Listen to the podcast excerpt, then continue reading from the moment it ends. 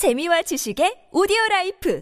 팟빵 안녕하세요. 역사 돋보기입니다. 중국이 늘 한국 고유의 것을 자기들 문화라고 주장할 때마다 짜증이 나시죠? 남의 민족 혹은 남의 문화를 자기 것이라고 주장하는 중국의 주장은 중국인들의 종특입니다. 한국은 물론 아시아이기만 하면 외부 민족들의 것들을 전부 자기네 거라고 주장하는데 이는 현재 중국 정부 영토 안에 있는 소수 민족들의 경우 정도가 더 심하답니다. 그렇다면 중국은 왜 그렇게도 남의 나라 문화를 빼앗지 못해 안달일까요? 현재 중국 문화가 불모지 인 것도 맞지만 그보다 더 깊고 역사적인 맥락이 있습니다. 바로 이놈의 중화사상 때문입니다. 중화사상이 뭔지 일단 설명드려야 하죠. 어, 중국 최초의 문명은 일명 하상주라고 하나라, 상나라, 주나라 세 국가를 가리키는데 여기서 하나라는 신화의 일종으로 여겨져 중국 최초의 국가는 상나라로 삼는 게 정설입니다. 기원전 1121년 주족의 민족들이 상나라를 무너뜨리고 주나라라는 나라를 새롭게 건국합니다. 중화사상은 바로 이 고대의 주나라에서 처음 태동했습니다.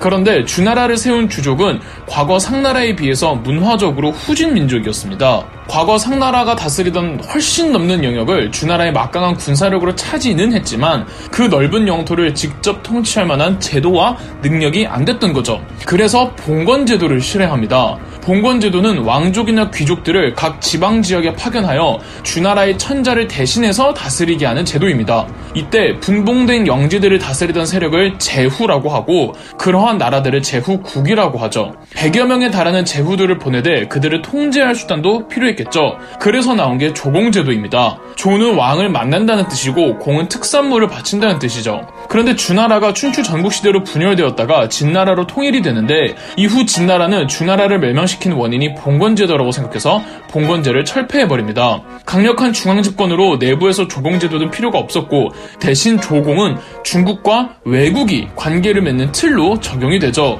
기존의 천자와 지방 제후 간에 맺던 조공제도가 중국의 황제와 외국의 국왕끼리 맺는 관계로 전환된 겁니다. 중원에서 발원하여 상나라 주나라가 건국되다 보니까 자연스럽게 중국인들은 스스로를 세상에서 가장 선진화된 문명을 탄생시키고 강력한 군대로 군림하고 있는 존재라고 생각했단 말이죠. 문화적으로 정치적으로 발전된 문화가 세계에서 최고의 문화가 아니라 유일의 문화라는 잘못된 생각이 바로 중화 사상입니다. 천자의 존재를 인정하느냐 안 하느냐는 정치적 복속뿐 아니라 문화를 갖고 있느냐 안 갖고 있느냐의 갈림길로 여겼습니다. 저 고대 시절부터 중국인들은 본인들 한족을 선진화된 문명을 갖고 있는 민족, 이른바 화로 여겼고 중국 천자의 지배권 밖에 존재하는 비한족 민족을 오랑캐, 이른바 이라고 간주했습니다. 이런 화이 사상을 바탕으로 한 중국화 사상은 비한족에 대한 한족의 정복과 지배를 정당화시키는 논리이며 수천 년간 중국인들의 머릿속에 강하게 박힌 중화 사상은 쉽게 사라지지 않을 겁니다. 자, 이제 좀 더 현대로 와보겠습니다. 현재 중국이 형성되기 전 마지막 중국의 왕조는 청나라였습니다. 아시겠지만 청나라를 세운 지배층은 만주족으로 정통 중국인인 한족이 아닙니다. 현재도 만족이란 이름의 소수민족으로 존재하고 있죠. 청나라가 무너지기 시작할 무렵 정통 중국인 한족들은 중국인만의 정부와 국가를 수립하려고 했답니다. 이를 영원한 중국인들의 아버지 순원이 주도하는데 중국인만의 정부를 수립할 시 청나라 지배층인 만주족부터 시작해서 한때 청나라 강역에 편입되었던 민족들을 어떻게 할 건지가 관건일 수밖에 없었습니다. 순원이 청나라를 붕괴하자는 신해혁명을 주도할 당시 순원이 내세운 삼민주의 기치가 있었습니다. 민족, 민권, 민생을 일컫는데 이중 민족 분야에서 순원은 회복 중화를 외칩니다. 즉 만주족과 한족의 공존을 철저하게 부정했다는 뜻이죠. 신의 혁명을 성공시켰을 때도 순원은 우리가 드디어 만주족의 지배에서 벗어났다. 만주족을 쫓아냈다. 빼앗긴 나라를 다시 세웠다. 한족의 국가를 재건립했다며 만주족을 포함한 타민족과의 꼬리 자르기와 뇌절을 공공연하게 표방했습니다. 신의 혁명으로 순원이 건국한 중화민국의 초기 기본 방침은 타 민족들의 거주지가 중화민국 안으로 들어오는지에 대한 여부는 그들 스스로 결정해야 한다 였습니다. 그런데 정작 나라를 만들어 놓고 보니 한족들이 타민족을 병합시켜야 한다는 필요성을 느끼기 시작하는 겁니다. 타민족들의 거주 분포도를 보면 만주, 내몽골, 칭하이, 위구르, 티베트, 광저우 등 한족이 중점적으로 있는 중국 내륙 지방을 에워싸고 있습니다. 청나라 시대 때 이 주변 지역들은 청나라의 내지를 지키는 방어막 역할을 했습니다. 청나라의 수도인 북경을 방어하는 울타리였던 거죠. 순원도 그 필요성을 인식하기 시작하고는 과거에 청나라를 구성하고 있던 대표적인 다섯 개의 대표민족 만주족, 한족, 몽골인, 위구르, 티베트가 일체가 돼서 새로운 공화국을 건설해야 한다는 오족 공화론을 뜬금없이 표방했습니다. 그런데 오족 공화를 이루기 위해선 오족 공화의 합의가 필요하잖아요. 다섯 개의 민족 중에 하나라도 오족 공화에 반대를 하고 독립을 주장하면 통일을 유지할 수가 없단 말이죠. 오족 공화라는 이념 자체가 다섯 개의 민족이 모두 별개의 민족이라는 사실을 전제로 하고 있는 개념이라 이후에 소수민족의 독립의 근거로 이용될 소지가 있을 수 있었습니다. 과거 오족 공화라는 이념이 변강 지역을 확실하게 영유하는데 적절하지 않다고 판단한 순원은 오족 공화론을 철회하고 중화 민족론을 제창합니다. 오족 공화론은 그래도 다섯 개의 민족을 동등하게 여기는 개념인데 중화 민족론은 중국인 한족 그리고 그 외 기타 등등 소수 민족들 딱 두 부류로 치부해 버리는 겁니다. 그러니까 오족 공화론은 여러 소수 민족들이 다 힘을 합쳐서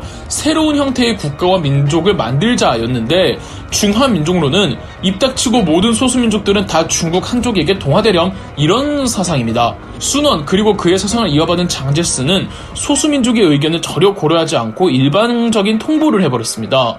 독립의 의지를 무시하고 그들을 오로지 동화의 대상으로만 간주한 거죠. 오늘날의 중국은 순원이 세운 중화민국이 아니지만 그럼에도 순원의 중화민족 이념을 그대로 계승하고 있습니다. 현 소수민족에 대한 중국 정부의 궁극 목표는 전면 한화이죠. 이러니 아직까지도 변강 지역에서는 중화민족론에 반발하는 여러 가지 소요 사태가 발발할 수밖에 없는 겁니다. 중화민족에는 조선족도 포함이 됩니다. 중국에게 조선족은 한반도 역시 포괄하고 있죠. 조선족이 현재 중국 영토 안에 있기 때문에 조선족의 역사가 중국사라는 논리와 연결시켜서 한국의 역사도 본인들 의 역사라고 우기고 있고 이를 동북공정이라고 하죠. 동북공정은 향후 한반도 영유권 주장 근거로 활용될 수도 있는 겁니다. 동북공정과 더불어 티베트와 운남성의 소수민족들의 역사를 빼앗는 서남공정, 그리고 위구르의 역사를 빼앗는 서북공정도 있답니다.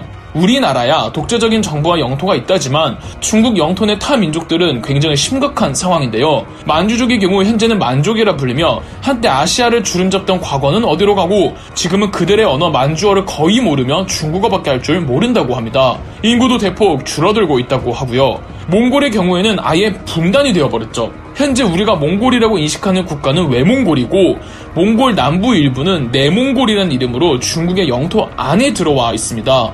위구르는 가장 과격하게 독립운동을 전개하고 있고 그때마다 중국은 아주 강경하고 잔인하게 진압합니다. 그럴수록 위구르의 과격함도 더욱 거세지고 있죠. 이들은 중앙아시아 특성이 유독 강해서 딱 봐도 중국인들과 구분이 되는데요. 우르무치는 대한항공도 운행을 할 수 있을 만큼 여행 가능한 국가이긴 하지만 방문하시는 분들 회고에 따르면 한국인 여행객들을 중국 공안이라고 오해해서 박대하기도 한다고 합니다. 더불어 오래전 중국 대륙열차를 설치해 많은 한족들을 이곳으로 이주시키면서 위구르의 분포율도 점점 줄어들고 있다고 합니다. 위구르족을 때려잡는 수용소만 400여 개가 넘는다고 하고 이슬람 교도인 그들에게 강제로 돼지고기를 먹이지 않나 성폭행을 하지 않나 수십만 명을 강제 노역에 동원하는 등 비인권적인 탄압을 계속 이어나가고 있답니다. 티베트도 약하게 독립운동을 하는 곳은 아니죠. 분신 시위도 여러 번 일어날 만큼 아주 강경하게 나오고 있으며 중국은 역시 강경하게 진압하고 있답니다. 수많은 민간인들이 학살됐고 거의 모든 승려들이 고문을 당했으며 소중한 사원들도 파괴되었죠. 어린아이에게 총을 주고 강제로 자기 부모를 쏘게 하는 등 차마 열거하기 힘들 정도로 비인간적인 짓들을 너무 많이 자행했습니다. 1950년에서 65년 사이 사망한 티베트의 사람의 숫자가 무려 120만 명이라고 합니다. 티베트는 현재 여행도 쉽지가 않습니다. 티베트의 지도자인 14대 달라이 라마는 중국의 탄압을 피해 몰래 중국을 빠져나와 인도의 다람살라에 티베트 망명 정부를 세웠습니다. 14대 달라이 라마는 전 세계를 돌며 도움을 호소했고 국제적 관심을 끌며 노벨 평화상을 수상하기도 했죠. 참고로 대한민국은 중국의 눈치 때문에 14대 달라이 라마의 입국을 금지하고 있습니다.